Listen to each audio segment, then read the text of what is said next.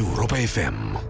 Bună seara, bine v-am regăsit în Piața Victoriei. Sunt Anga Simina și mă bucur să-l salut din nou pe gazetarul Cristian Tudor Popescu în studioul Europa FM. Bună seara! Bună seara, doamnă! Astăzi vorbim despre sănătate, domnule Popescu. Vorbim despre sănătate pentru că politicienii refuză să o facă sau au oprit la un moment dat. Au lansat două, trei teme într-o ordonanță de urgență, apoi ne-au lăsat probabil să le scriem pe site. Pentru că, așa cum vedem, politicienii vorbesc astăzi despre alte lucruri. Despre moțiunea de cenzură, discută cine, în ce partid trece, despre demisia domnului Meleșcanu, care nu știm, de fapt, pe cine mai atinge astăzi, nu despre ce ne interesează sau ce ne doare în acest caz.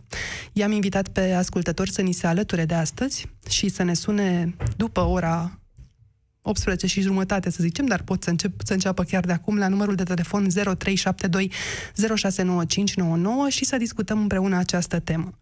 Credeți că ministrul Victor Costache este omul potrivit pentru a reforma sistemul de sănătate în România? Asta vă întrebăm în încercarea noastră de a vedea dacă domnia sa are credibilitatea să deschidă cele două teme care ne interesează. Prima este liberalizarea accesului la servicii medicale în programele naționale și a doua este legată de CASS, acest uh, quantum pe care toată lumea trebuie să-l, uh, să-l plătească la asigurările de sănătate. Mai mic, mai mare, ni s-a promis o discuție și o decizie. Până atunci însă ne uităm și la Parlament, domnule Popescu, nu avem de ales. Senatorul Emanuel Gabriel Botnariu a anunțat că trece de la PSD la PNL, de, din nou la PSD după ce pierduseră și bă, liberalii. Aduseseră liberalii un senator și își făcuseră o majoritate, a durat fix 5 minute această majoritate. Cam ăsta e jocul acolo. Mai interesează pe cineva de acasă?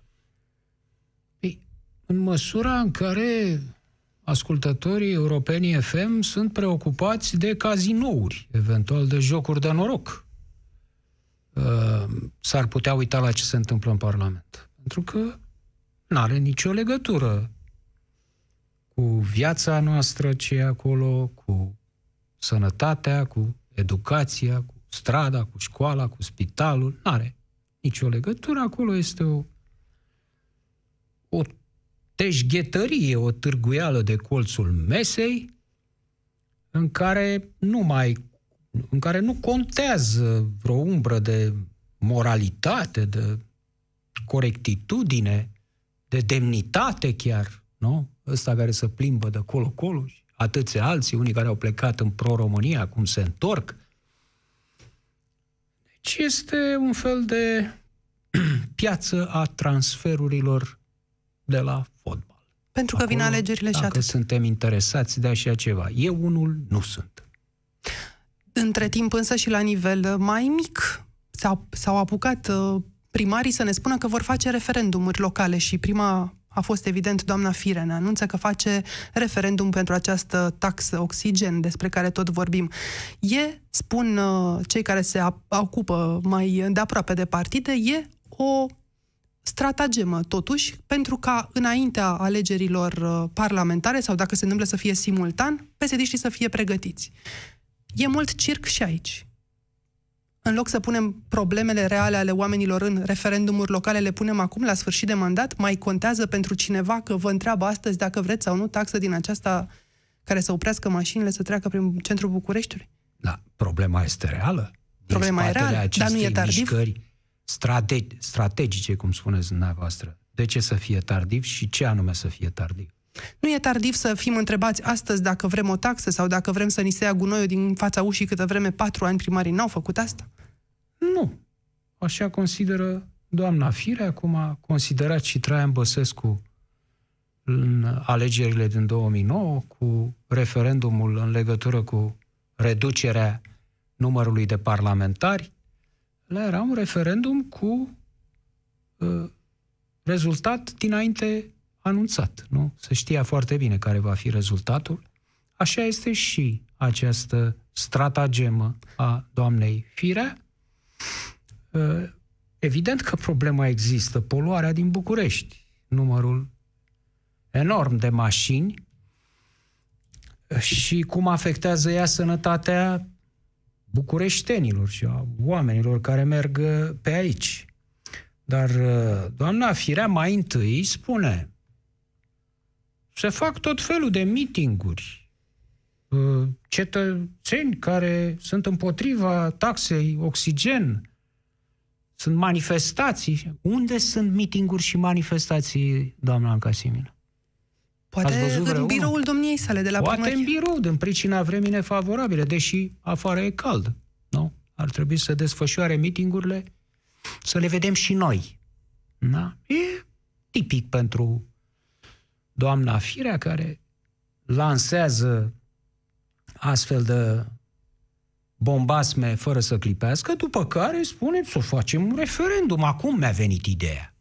Pentru că sunt mitinguri, mitinguri care strigă jos taxa de oxigen. Vrem să respirăm monoxid de carbon. Noi nu le-am văzut mitingurile astea. Le-a văzut doamna Firea. Deci? Și firește, dacă se face un astfel de referendum, cine se duce o să voteze pentru taxa oxigen, mulți nu se vor duce la așa ceva. Dar doamna Firea își va uh, îndeplini obiectivul ca și Traian Băsescu, lipind referendumul de alegeri sau, dacă vreți, ca și președintele Iohannis. Anul trecut. Anul trecut. Se poate întoarce ca un bumerang această strategie împotriva primarilor care astăzi încearcă să-și ademenească așa electoratul? Se poate. Se poate ca oamenii să înțeleagă ce vor să facă, de fapt, domnii primari de apucă referendumurile acum, taman cu două, trei luni înainte de alegeri. Acelea nu costă. Exact. Și să înțeleagă că, de fapt, este o, un truc ăsta, o înșelătorie, prin care încearcă să-și prelungească mandatele primarii și pur și simplu să nu vină la aceste referendumuri. Cam ăsta ar fi răspunsul. Să nu vină, să nu voteze. Dați de înțeles că nu vă duceți dacă vă convoacă doamna Fire. Evident că nu mă Cum să mă duc la așa ceva? Păi este un referendum pentru cretini. Sunteți de acord să nu mai respirați pulberi în suspensie și uh, eu știu ăsta ce mai e cred că bioxid de azot monoxid de carbon și toate aceste substanțe care vă distrug plămânii? Ce poți să răspunzi dacă te duci? Da, și dacă răspunzi da, atunci înseamnă că dorești din tot sufletul ca doamna Firea să fie în continuare uh, primar al capitalei și să ne bage aer curat cu pompa în piept și cu ștampila de vot de această dată. Vă reamintesc numărul de telefon la care ne puteți suna este 0372069599. Tema dezbaterii de astăzi, sănătatea operată de Victor Costache. Începem imediat, nu însă înainte de a atinge și subiectul revoltei de la Ditrău, domnule Popescu.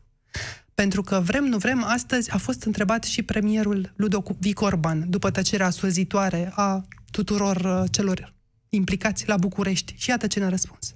Ce au acționat autoritățile atât de târziu în acest caz? A existat o acțiune. Este o acțiune, evident că n-au fost declarații politice sporăitoare, așa cum au uh, dat uh, alții. În ceea ce ne privește, am acționat uh, eficient și până la urmă, din cazul respectiv, se vede că până la urmă s-a ajuns la o soluție care nu e nici de cum aceea pe care, la care ar fi sperat unul. O să urmărim uh, ceea ce este normal să urmărim, respectarea legii, respectarea drepturilor și libertăților fundamentale ale cetățenilor, uh, fără, în schimb, a da o coloratură. Uh, mi se face semn cu mâna că trebuie să mă prezint la moțiunea de cenzură. Iată, așadar, a lucrat guvernul, dar n-a vrut să dea o coloratură. Ați simțit cum lucrează guvernul subteran? Da, să nu. Să nu lucreze în toate domeniile subteran și să nu vedem ce face. Mm, este jenant ce face Ludovic Orban aici.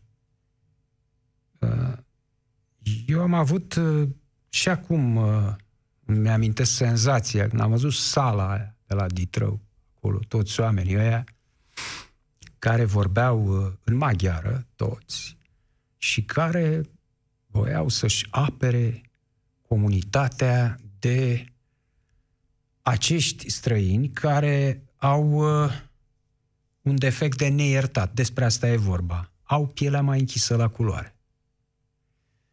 Și n-au voie să atingă alba pâine a ditroșilor. Dar e pâinea un element identitar care să fi făcut vâlva asta sau credeți că avem mai mulți ditrăi în România? Mm, Sunt cu siguranță și uh, faptul că se manifestă așa cetățenii de acolo, mm, e greu să spui ce, e un sentiment greu de clasat, ceea ce îți trezește mm, milă sau dispreț. E un amestec. E și milă, pentru că te uiți la mințile lor înguste și în patru colțuri. Sunt oameni rămași cu 4-500 de ani în urmă acolo, în evul mediu, speriați de diavol și de vrăjitoare, uh, oameni care nu au, de fapt, și ăsta e lucru cel mai grav și care m-a șocat cel mai tare, ce înseamnă asta? S-au rostit cuvinte, rasism, discriminare, xenofobie. Justificat. De fapt, este neomenie. Sunt Dezumanizare. neoameni, dezumanizare. Ca să uh, tratezi în felul acesta două ființe umane, să le izgonești niște oameni care muncesc acolo Sărăcia? în mod cinstit. Poftim? Sărăcia te împinge aici? Vă întreb pentru că ați menționat mai devreme compasiunea, mila. Nu. Nu pentru că acești... uh, De ce totuși componenta de dispreț există? Pentru că acești oameni au primit solicitarea din partea patronilor și nu odată să lucreze în brutăria respectivă. Și de ce i-au adus pe sri lankezi? Văd că li se spune singalezi, Singalezi. mai nou. Păi nu e corect. Pentru că singalezii sunt uh, majoritari. Etnia majoritară din Etnia Sri Lanka. majoritară, dar mai există acolo tamili. Tigri. Tigrii, tamili, ăia sunt altceva. Nu, Da, da, da. ăia E tamil, sunt tamil sunt rău etnici. de tot. Ăia etnici umblă cu, minoritari. umblă cu explozibil, cu alte lucruri. Uh, sunt niște etnici minoritari. Deci acolo uh, Sri Lanka este alcătuită din populația singaleză și populația tamil. Și atunci eu le voi spune sri lankezi. Nu o să le spun singalezi pentru că înseamnă să-i exclud pe ceilalți, nu? Tot așa cum îi numim români și pe cetățenii maghiari din Ditrău. Dar ei nu se consideră cetățeni români. Dar ce se consideră? Ei se consideră oameni. Mai presus de alți oameni. Da, pentru că sunt maghiari și pentru că un anume Victor Orban le spune de ani de zile că, de fapt, numai maghiarii sunt oameni. Restul, mai mult sau mai puțin. Maghiarii sunt cu adevărat oameni. Și ei asta cred. Și atunci credeți că uh, reacția asta față de sri lankezi, pentru că au pielea mai întunecată, nu uh, are în spate și o reacție de pildă față de români? Acolo sau față de orice altă naționalitate? În afară de cea maghiară, dacă vin acolo niște turci, niște ucrainieni, nu? Eu cred că va fi aceeași reacție din partea acestor oameni, pentru că ați văzut unde sunt mințile lor. Știți ce m-am întrebat când am văzut eu sala respectivă? M-am întrebat uh, câți lor fi concurat pe primarul acela în 2016 la alegeri. Câți credeți că l-au concurat? A fost alegerile într-un singur tur. Alegerile într-un Bineînțeles, singur au tur. fost. Cu cât credeți că a câștigat primarul? Cât? 15, 16%? Cât? 20? 100%, domnule Popescu, pentru că a candidat singur. A, a candidat singur. Ca și în alte 23 de comune din Harghita. Da. Ca și în multe alte da. comune din Covasna. Așadar, câtă da. vreme partidele de orice fel nu vin spre aceste comunități, deși acolo trăiesc 55 de români, că m-am uitat apoi. Deci există mm-hmm. picior de etnic român. Da. Ar avea cine să spună, am și eu altă părere. Așadar, Da. atunci când vorbiți de faptul că și românii sunt tratați diferit, nici nu fac eforturi să fie tratați altfel, nici românii. Nu fac autoritățile și conducerea politică a țării. Un stat impotent, așadar. Da, bineînțeles. Faptul că oamenii ăia vorbesc cu toții maghiara când se adresează țării întregi și încă ceva. Oamenii ăștia din Ditrău se comportă ca și cum terenul satului uh, de acolo, pământul al satului, le-ar aparține numai lor. Nu ar aparține României. Așa se comportă. Domne, noi aici, la noi, în sat, facem ce vrem. Domne, nu faceți ce vreți. Ei nu, nu se comportă ca niște cetățeni ai României care se supun legilor României, care se supun autorităților române, nu. Se comportă ca o regiune autonomă. Acum statul român are de dat niște explicații pe la Bruxelles, au fost cerute deocamdată neoficial, vor fi cerute probabil și altfel și pe undeva justificat, pentru că mă uitam în Hot News, a fost intervievat uh, un patron al unei firme care intermediază astfel de contracte de muncă, domnul Romulus Badea, povestește că nu e un caz singular cel de la Ditrău. La un hotel din Vâlcea, povestește domnia sa, au adus oameni din Sri Lanka pentru curățenie în camere și pentru bucătărie. O familie de români s-a întâlnit cu acești oameni și a ieșit un mare scandal. De ce să atingă mâinile negre cearșafurile în care vom dormi? Ar fi întrebat acești oameni. Sigur că patronul a, a preferat să-i păstreze și acest caz a fost foarte repede uh, trecut cu vederea, dat fiind că era vorba de niște turiști care au și plecat a doua zi.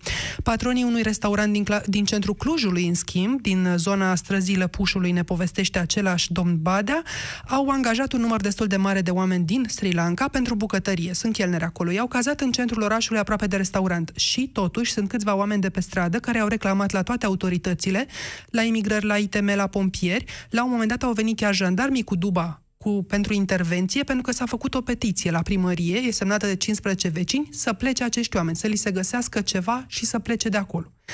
Nu e nici Bucureștiul departe de astfel de evenimente. O angajată care se ocupa de treburi administrative la o fabrică din apropierea capitalei nu ponta ceea ce făcea muncitorul din Sri Lanka pentru ca acesta să ia salariu mai mic. A fost depistat acest caz și femeia a fost concediată. Așadar, patronul are un cuvânt de spus, mai ales că el e cel care îi aduce dar da. cu condiția ca și autoritățile să ajute. Păi, autoritățile s-au aflat sub comanda lui Liviu Dragnea vreme de trei ani. Și a regimului său. Și credeți că asta și... e singura problemă? Nu, nu e singura, dar e una dintre ele. M-ați întrebat, n-am, am spus eu că e singura? Nu, n-ați spus. Dar ați spus că e cea mai importantă cumva acum, e altă guvernare, nu, poți să se simtă liber vorbit să despre intervină. asta, am început cu altceva, am început cu mentalitatea oamenilor, de evmediu, am început cu problema autorităților în general românești, pe care ați deschis-o dumneavoastră, iar acum am ajuns, pentru că m-ați întrebat, ați generalizat acum de la Ditrău, iată, în întreaga țară astfel de cazuri de intol- intoleranță rușinoasă pentru România, pentru noi toți. Uh, atunci vin și eu și vă spun, nu întâmplător după trei ani de dragnism în care s-a repetat românilor că noi suntem buricul pământului, că noi, uh, uh, că ei au nume.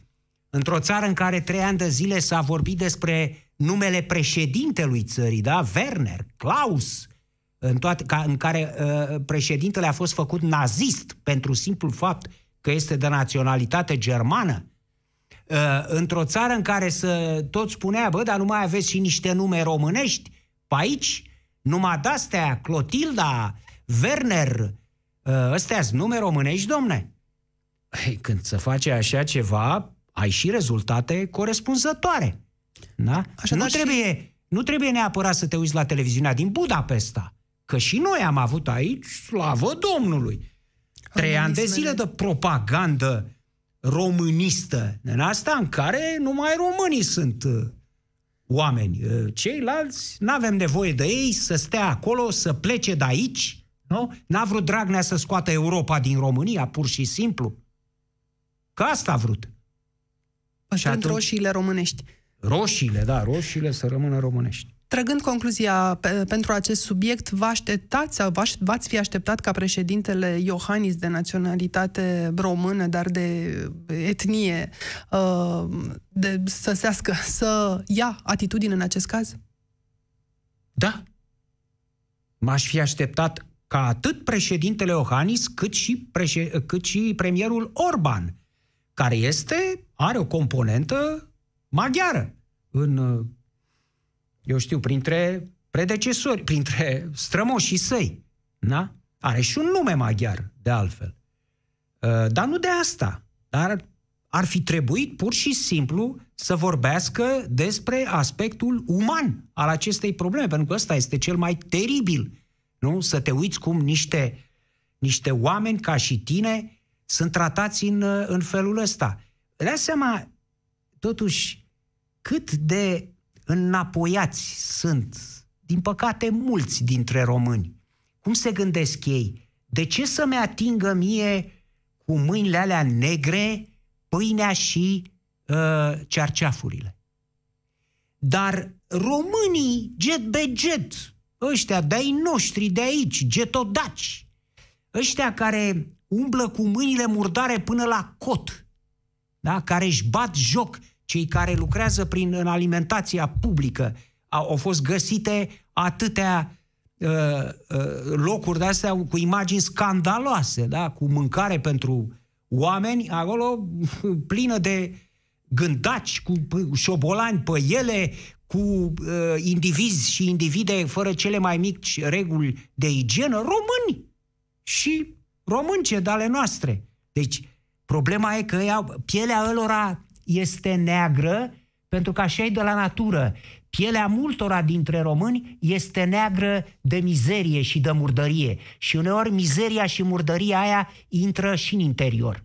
Da, asta nu vedem. Îi vedem pe ea că au pielea neagră. Să ne bucurăm însă că în acest context în care s-a mediatizat acest caz, foarte mulți au luat atitudine. Oameni fără funcții publice și care au spus stop, ba chiar angajatori care au spus veniți aici, vă voi proteja oricât de mulți ar fi și să mai spunem că nu sunt atât de mulți imigranți în România azi cât să ne facem griji de vreun fel, sunt 40 de mii la număr, să vedem ce o să fie, ce o să fie însă în anii următori când inevitabil vom fi în situația de a lucra împreună cu oameni din altă țară. De ce nu?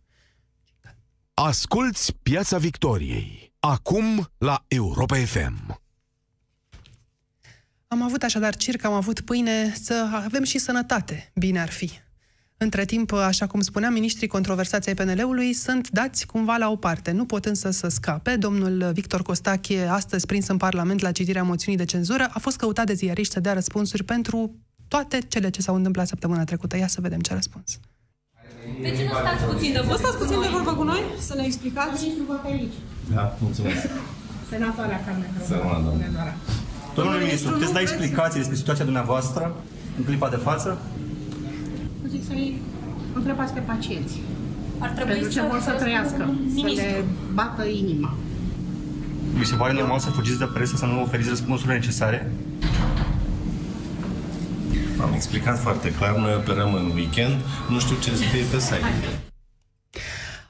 Premierul Ludovic Orban nu a taxat în niciun fel atitudinea aceasta. A spus din potrivă, miniștrii sunt foarte transparenți, le spun la toate întrebările corecte care le, le sunt puse și i-a apărat pe toți, dar și pe domnul Costache în mod special. Eu sunt foarte mulțumit de activitatea miniștrilor din cabinetul pe care îl conduc. Nu v-ați încalcat nicio remanieră. corecți, oameni cinstiți, oameni muncitori, oameni care fac tot ce depinde de ei ca să fie realizat programul de guvernare. Sunt foarte mulțumit de activitatea miniștrilor. Nu mai puneți astfel de întrebări pentru că Legat de vorbiți Ministrul pe rând. Sănătății. Știm foarte bine că a purtat acel scandal legat de bă, contractele pe care le-a încheiat. Și vreau să mă întreb bă, dacă ați primit vreo explicație de la ministru, dacă vi se pare normal că v-a mințit în legătură cu acest. Ce să facă? M-ați întrebat uh, când s-a lansat acest fals scandal public. Atâta timp cât nu există niciun fel de incompatibilitate sau conflict de interese între poziția de ministru pe care o are și vă spun că sunt foarte mulțumit de tot ce face domnul ministru Costache și calitatea de chirurg care chiar salvează vieți, nu am de ce să am vreun reproș la adresa domniei sale. Așadar, un fals scandal public, spune premierul Orban. Reamintim celor care poate n-au urmărit că e vorba de faptul că ministrul sănătății a avut o săptămână grea. În prima zi a dat o declarație extrem de controversată, potrivit care ar fi o legătură între plecarea ple- p- copiii, p- părinților uh, în străinătate și au uh, formele de autism pe care copiilor le-ar putea avea la un moment dat. Apoi uh, a Controversată în ce sens? Controversată în sensul că după aceea a revenit și a spus că de fapt se referea la simptome și nu la... Mm, controversată, fost deci de prost el cu înțeles, sine. De el cu sine. Că altceva ce să... Aceasta fiind o tâmpenie medicală 100%. Incredibil să auzi așa ceva de la un medic. Am auzit niște propoziții uh, aberante de la președintele Iohannis în legătură cu autiștii, dacă vă mai amintiți. Sigur, și de la da, Viorica când era în Dăncilă. Austria și de la Viorica Dăncilă, bineînțeles. Singura scuză pentru ce au debitat, pentru președinte și premierul de atunci, este că nu sunt medici. Dar domn, domnul Costache este medic. Aceea este o, uh, o prostie jignitoare. De ce? Să, domne, poate că după ce vom spune ce spunem acum, o să înceteze cu luarea acestui cuvânt autism de drept altceva decât este. Greșeala fundamentală pe care a făcut-o și Costache este a considera că autismul este o, uh, o boală, o atitudine dobândită. Dobândită uh, social chiar, spune domnul uh, ministru. Deci dacă părinții pleacă în străinătate, copilul face autism. Exact asta a spus. Degeaba încearcă după aceea să o dreagă într-un stil politicianist. Deci să fie foarte clar, autismul este o boală neuropsihiatrică, o boală organică, care presupune leziuni cerebrale hard, organice. Deci nu că sunt eu nervos, sunt uh, uh, ranchiunos, sunt fricos sau sunt curajos sau chestii de soiul ăsta. Nu, nu. Uh, până în vârsta de 3 ani se manifestă aceste simptome care, se, uh, care sunt uh, generate de modificări ale dezvoltării creierului, care pot fi văzute. Astfel de modificări rezultă din uh, sunt de natură genetică sau de natură virală. Infecții virale prenatale ale mamei, care pot să afecteze uh, creierul fătului și, de asemenea, din uh, uh, pătrunderea în corpul mamei a unor substanțe chimice artificiale care, iarăși, din mediul înconjurător, din poluare și din toate astea, care iarăși pot să provoace această boală. Deci, nicio legătură cu copiii care devin autiști sau cu dușmanul tău politic care nu vrea să vadă realitatea, prin urmare este autist. Bun, și nu puteți admite o confuzie în exprimare de niciun La fel. Costache? Niciodată. La Dăncilă și Iohannis? Da, n-au treabă cu meseria. Victor Costache trebuie să știe mult mai bine decât mine ce am spus eu acum. A chemat domnul Costache astăzi reprezentanții asociațiilor care se ocupă de acești copii, mai ales în România. S-au pus de acord, vor fi niște programe pentru includerea lor în programele naționale de stat. Așadar, s-a trecut Deci dacă nu cel spunea puțin asta- peste acest eveniment. Păi s-a trecut, exact asta a făcut și Viorica Dăncilă după ce i-a ieșit bufnița din gură. A, a spus, da, eu uh, sunt uh, îndrăgostită de autiști, uh, vreau de mâine programe naționale. Până atunci un cuvințel nu spusese de nefericiții aceștia. E, dintr-o dată a apucat o grijă. Așa și pe domnul Costache. Până acum a zis ceva de programe de autism? Da, a zis că e în intenția domniei sale E ca în anul intenția, acesta, în 2020, să pornească Păi, programul asta a naț- zis-o să includă acest acum. program național. Nu a zis-o încă de săptămâna trecută, exact în contextul în care a făcut această greșeală, să-i spunem, Da. sau confuzie, Da, sau... Deci dintr-o dată s-a descoperit iubitor de autiști, domnul Costache. Bun, trecând mai departe, săptămâna Trecând trecută... mai departe, că trecem mai departe, bineînțeles. Cotidianul Libertatea Da. a dezvăluit două lucruri. Odată că domnul ministru este în continuare angajat la clinica la care a operat și până acum și nu a ascuns că intenționa să opereze și mai departe. Le-a spus-o cel puțin ziariștilor acreditați la Ministerul Sănătății, le-a spus-o încă de la începutul mandatului. Și doi, că ar fi intenționat să schimbe niște detalii în ordinele de ministru, în așa fel încât această clinică să fie favorizată. Nu s-a întâmplat însă lucrul acesta. În monitorul oficial avem o formă a ordon- ordinelor respective prin care nu se favorizează deocamdată această clinică în niciun fel. Așadar, contextul totuși este creat, neîncrederea există. Ați uh, subliniat-o și dumneavoastră mai devreme, nu vă mai întreb o dată, e clar că nu v-ați mai dori ca domnul ministru să continue activitatea la Ministerul Sănătății. Nu hotărăsc eu asta și nu am astfel de dorințe, domn. Eu, în legătură cu domnul Costache, să am eu dorințe ca domnul Costache să plece de la Ministerul Sănătății, Dumnezeule. Credeți că am astfel de trăiri nu, și mă întreb determinări? altceva. Orice... Nu mă interesează să rămân acolo. Eu nu fac altceva decât să analizez ce se întâmplă Dar și ca ce se cetățean vede. vă dă încredere? Subiectul pe care îl deschide este un subiect de discutat nu, cu ministrul nu, Costache? Nu, eu nu mai am încredere în domnul ministru Costache. Încă de la declarația asta, dar și de la faptul, hai să o lămurim și pe asta cu ce spune domnul Orban și cu ce spun atâția. Domne, să opereze, domne. Cum adică? Își face mâna, de ce să nu-și facă meseria? Operează în weekend și așa mai departe. foarte bine să opereze. Nu asta e problema. Problema este, de fapt, sunt două. Unu, că uh, pe data de 7 noiembrie, când a semnat contractul cu această firmă din Sibiu, uh, spital sau ce este, uh, la trei zile după ce semnase decla- jurământul de ministru, nu a spus nimic națiunii. Era despre contract. Despre contract. Domne, eu am semnat acest contract, vreau să știți în ce condiții și a mai departe, pentru ca să pot opera în weekend când vreau eu să Nu operez. ești obligat ca ministru să spui nimic națiunii câtă vreme Sigur nu că ești nu în ești. incompatibilitate. Sigur că nu ești obligat. Eu vorbesc așa de o atitudine uh, omenească, așa cum vorbeam și la cei din Ditrău. Prima Da? obligație îți revine undeva în iunie când trebuie să depui, sau peste un an când trebuie să depui declarația de avere, dacă mai ești ministru. Dacă mai ești ministru. A doua problemă, și după aceea a susținut că operează pro bono, adică gratuit. Ori acolo e trecut, în contract, e trecut o sumă care e mare.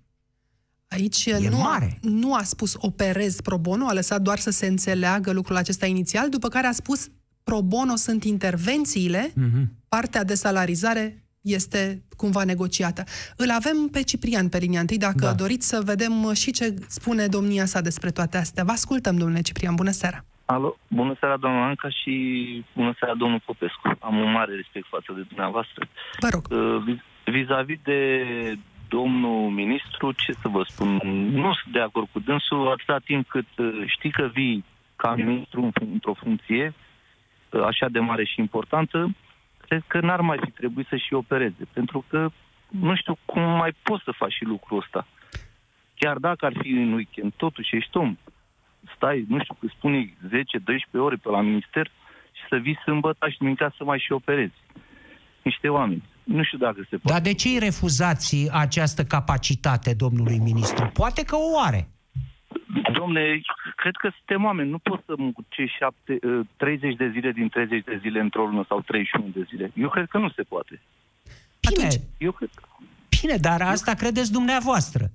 Probabil dumneavoastră nu puteți să faceți asta, dar nu puteți să extindeți asupra altei persoane. Poate că domnul ministru este în stare de asta. De ce Domnul îi interziceți? E o chestiune Spun, de domnule, și drept eu al interzic. dânsului. Vă Părerea rog? dumneavoastră care este? Poate să facă și lucrul ăsta? Că Nu sunt a- de acord cu dumneavoastră. nu are importanță în cazul de față, problema nu e dacă poate să facă, ci dacă are dreptul. Eu Noi, zic că nu noi are despre de- asta discutăm. Din punctul meu de vedere, nu. nu. Din punctul meu de vedere, n-ar mai trebui să aibă dreptul să facă și lucrul ăsta. Deocamdată, Părerea- prin lege, are. Așa Dar e nu legea. Nu, nu mi se pare normal să fii și doctor, să fii și ministru, în același timp, nu știu, două lucruri deodată. Mai e și poate părinte și mai are și copii, poate pe acasă. Da, e de bun simț ce spuneți, Ciprian, dar uh, în, în cazul de față, legea îi permite domnului Costache să opereze și nu aceasta este problema. În plus, uh, un chirurg trebuie să rămână în formă, într-un Da. fel sau în altul. Ar însemna să nu avem vreodată un chirurg la Ministerul Sănătății. Vă mulțumim însă, Ciprian, pentru mesaj uh, și pentru argumente. Adrian, bună seara! Uh, bună seara! Uh, cred că, într-adevăr, uh, uh, activitatea asta și la minister și în uh, activitatea medicală poate ridica semne clare de, uh, m- uh, de îndoială legat de, uh, uh, mă rog, uh, existența unor conflicte de interese, uh, mai ales că am înțeles că au dat tot niște hotărâri care favorizează în opinia unora, desigur, uh, practica medic- medicală privată. Nu, monitorul Uh, oficial spune clar, acela, acea clinică nu este în acest moment inclusă prin semnătura acestui ministru în ordinele înțeles, respective, însă ceea ce pot să vă spun ca o noutate e că această clinică a fost inclusă, dacă e vorba de favorizare, de cei de la PSD încă din 2014 în programele naționale de sănătate, pas cu pas, până a ajuns să aibă 9 din cele 14 uh, proceduri pe care le poate face o clinică cardiovasculară în România. Da. Uh, Revenind la, la întrebarea dumneavoastră, uh, având în vedere că vorbim de un medic de foarte bună calitate, uh, sistemul medical uh, uh, din România nu cred că își permite luxul de a pierde astfel de oameni.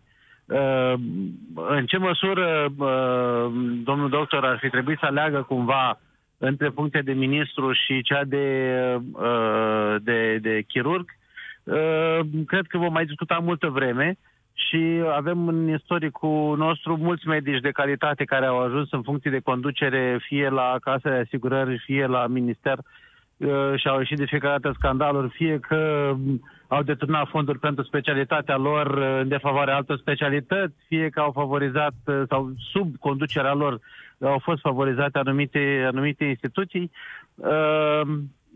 Eu aș spune că uh, cei care au uh, uh, idei și pot să găsească soluții, uh, ar fi bine să, să, să se pună la treabă să găsească uh, variante astfel încât uh, oameni de această uh, calitate, cu, cu aceste calități uh, să poată profesa în continuare. Așadar cu, să rămână limita... medic, dar nu ministru, spuneți.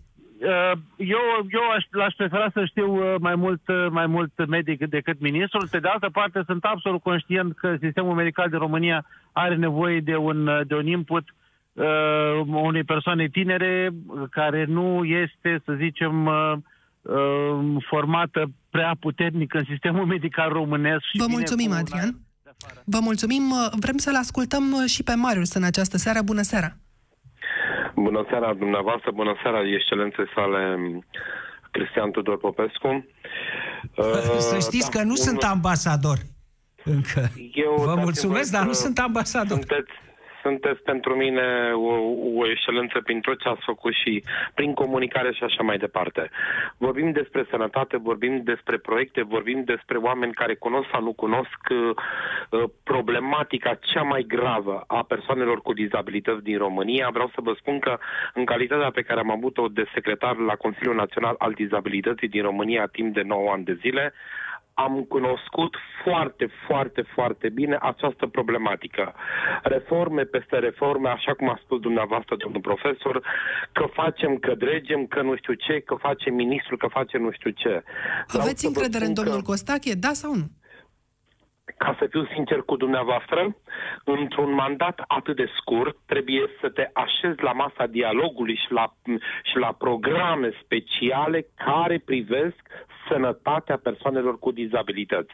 Din păcate, în spitale avem o problemă foarte gravă, din păcate, la Era vorba, la era vorba la... dacă e bine să fie ministru, domnul Costache, dacă e bine să rămână medic sau și una și alta. Eu vă spun decât un singur lucru. Dânsul, dacă vrea să rămână, să rămână pe poziția de manager al unei instituții de stat ale României, cum este ministru, și să renunțe măcar pentru o perioadă de, de timp cât este ministru la această funcție pe care dânsul a avut de chirurg. Este lucru cel mai bun pentru a conduce într-adevăr și a face reforme corecte în sistemul de sănătate. Vă mulțumim, Marius. Așadar, domnule Popescu, trei ascultători, toți trei de aceeași părere, ar trebui să aleagă domnul ministru între a fi chirurg și a fi ministru, deși nu aceasta este legal problema. Nu, nu. Nu asta este problema. Problema cea mai gravă o să încercăm să o formulăm acum. Faptul că domnul ministru are această interferență cu o unitate spitalicească privată, care nu spunem că este ilegală, nu există dovezi irefutabile în acest moment în legătură cu favorizarea uh, clinicii respective de către domnul Costache în postura sa de ministru. Nu există dovezi clare în, în sensul ăsta. Dar, prin faptul că în opinia publică acum s-a indus ideea asta a uh, favorizării privatului de către ministru, uh, asta lovește într-o acțiune și într-o idee foarte bună a domnului Costache, aceea de a pune banii de la stat la concurență între spitalele, clinicile de stat și cele private. Adică își compromite singur ideea foarte Își bună. compromite această acțiune foarte importantă care poate să scoată din, din indolență, din mizerie, din incompetență spitalele de stat care beneficiind de banii ăștia în mod, cum să spun, privilegiat, își permit să facă serviciile pe care mulți, din păcate, dintre pacienții din țara asta le-au cunoscut. Un contraargument. Eu, spuneți că e o problemă de legalitate, nu de moralitate, dar mora- imorale au fost multe chestiuni în politica românească. Gest mor- de moralitate a fost, de pildă, Deci retragerea am monei spus că e o muscă. problemă de moralitate, nu de legalitate. Ați spus că da, e o problemă de moralitate, nu de legalitate. Ok. Așadar, la ce a folosit de pildă Monei Muscă, v-aș întreba, un gest de moralitate în 2007? E loc de gesturi de moralitate în politica românească? Contează asta? Nu, nu sunt mai importanți oamenii care să rămână și să facă ceva dincolo de... Păi nu știm. Știți de ce nu știm? Pentru că n-a făcut nimeni niciun gest de moralitate în politica românească. Cu această concluzie ne despărțim în această seară. Ne revedem și ne reauzim și săptămâna viitoare, luni, la 18 și un sfert. Vă mulțumim! Piața Victoriei. De luni până joi, de la 18 și 15 minute, la Europa FM.